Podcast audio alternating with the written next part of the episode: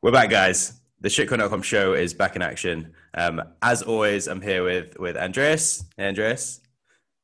And uh, yeah, we thought we'd just kind of get back into the the groove a little bit. We have we have some guests lined up in the coming weeks. So um, I think up next week we have uh, Zane Tackett from FTX. So be sure to check out that one when it when it comes next week. Um, but before then, we thought we'd just like kind of you know get caught up a little bit, um, get back in the in the feeling of recording again. Um, and see what's what's going on. I mean, there's a ton of stuff. I think I think the biggest news right now is this whole NFT craze, which is is blowing up. Um, to be honest, I feel like it's just kind of like flew over me. I never realized it was happening. Um, how do you feel about it? The NFTs is weird because I I don't own any NFTs.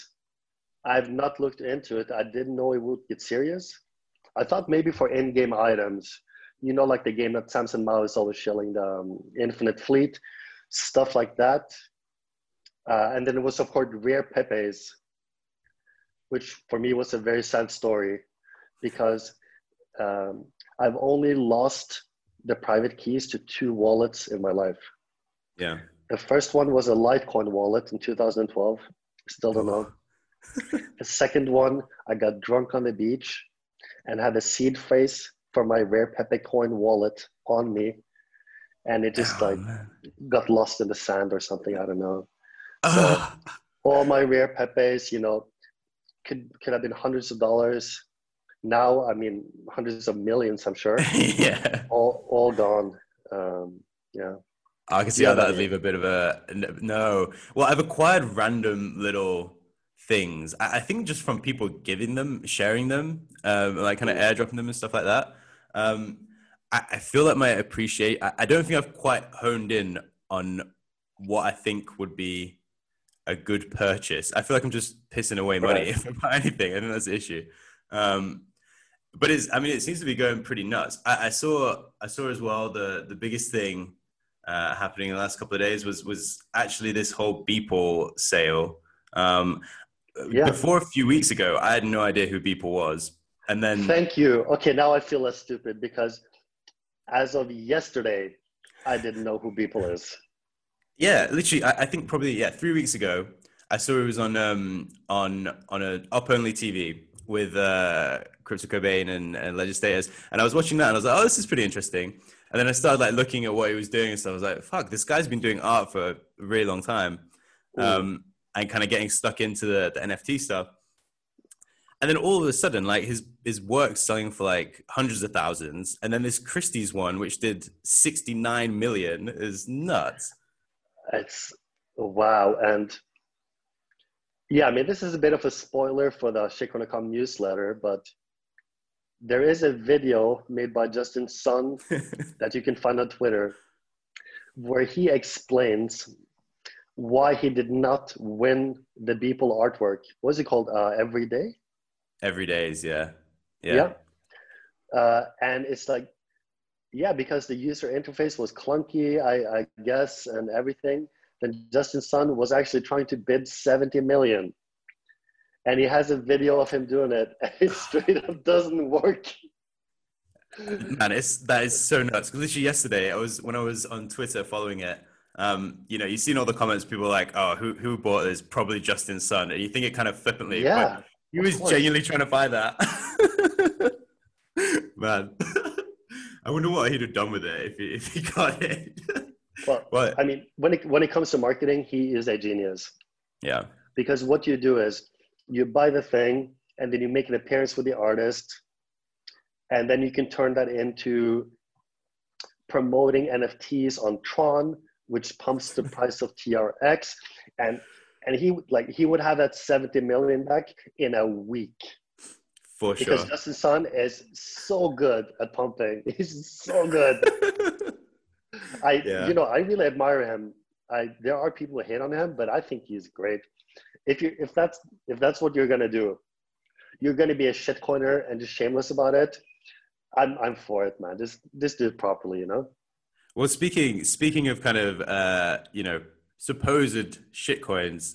Um, so lately, this whole Binance chain stuff, um, BSC, has been going nuts. There's there's been a lot of so whereas before it was you know people who were staunch Bitcoiners saying like Ethereum's trash, like this is this is ridiculous, like what are we doing with DeFi? Now it's Ethereum people that are telling uh, BSC people, man, this uh, BSC thing is trash. What what are you what are you doing with this? Um, I mean, I, I totally get it. you. You have you have you looked into it at all, the BSC stuff? I haven't looked into into. I think it's Binance Smart Chain. Yeah.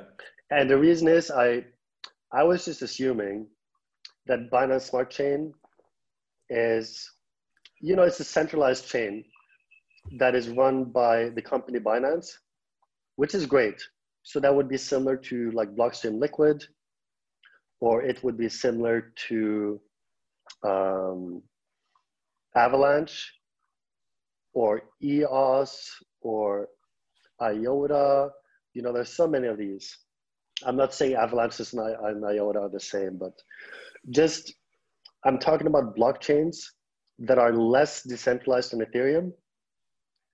And, and it, it's at the point where the only, re, the only real way to find out if something is decentralized is uh, that you go to CZ, the CEO of Binance, and you say, you know, I've kidnapped your whole family, uh, and they're going to be sent to a um, to a work camp in North Korea for the rest of their lives, unless you remove this smart contract or freeze these assets on Binance Smart Chain. Mm. And it is only at that time you will understand, you will know whether or not it is decentralized because it must come to that point.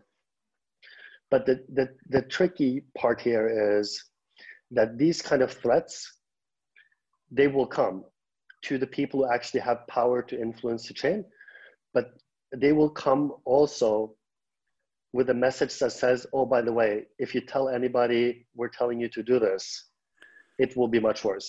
So we're never going to find out, but you will just see things like assets being frozen, things being censored, certain applications not allowed to be on the thing.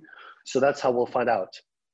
And yeah, that's the that's the battle between Ethereum and Binance Smart Chain, which is very funny because Bitcoiners have always said that Vitalik can just turn Ethereum off and on when he wants to, mm. and he sort of did once after the DAO uh, got hacked. You can argue if that's still possible and everything, but yeah. So now the same thing is happening between Ethereum and Binance Chain, where Ethereum are saying, "Oh yeah, well you guys aren't decentralized, we are." So it's, it's funny how these things go full circle, isn't it? it is full circle. That is the that is the perfect phrase. um, I mean, there, there already has been as well. This I, I, don't know the the ins and outs of, of how it played out, but um, we mentioned this in last week's newsletter um, about this whole. Someone launched this project called Slave Finance, which was a bit of a bit of a rough, uh, rough rough project when you look at it, like you know, visually and everything. It's a bit bit, uh, yeah. bit touch and go. Um, anyway, that that seemed to just disappear. I mean, there were there were kind of talks that it was kind of a you know Ethereum, someone in the Ethereum community trying to like basically tear ah, down Bin- uh, Binance Smart Chain. But who knows? But anyway, that's that's disappeared, and no one knows if that's you know the project or disappeared, disappeared from the website or the blockchain itself.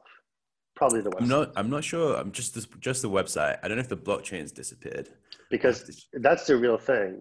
Yeah. Because Binance, I mean, if if the if it is decentralized, then then when you're watching, when you're seeing facts about the chain on Binance's website, that is only one website. Then it should be possible to make other interfaces. And the way to know is if there is a secondary interface, would slave market or whatever it's called show up there or not, or did they actually manage to get it hard forked out? Oh, man, yeah, I think all these things are gonna. It's gonna be interesting to watch. Um, it's gonna um, escalate. Yeah, yeah.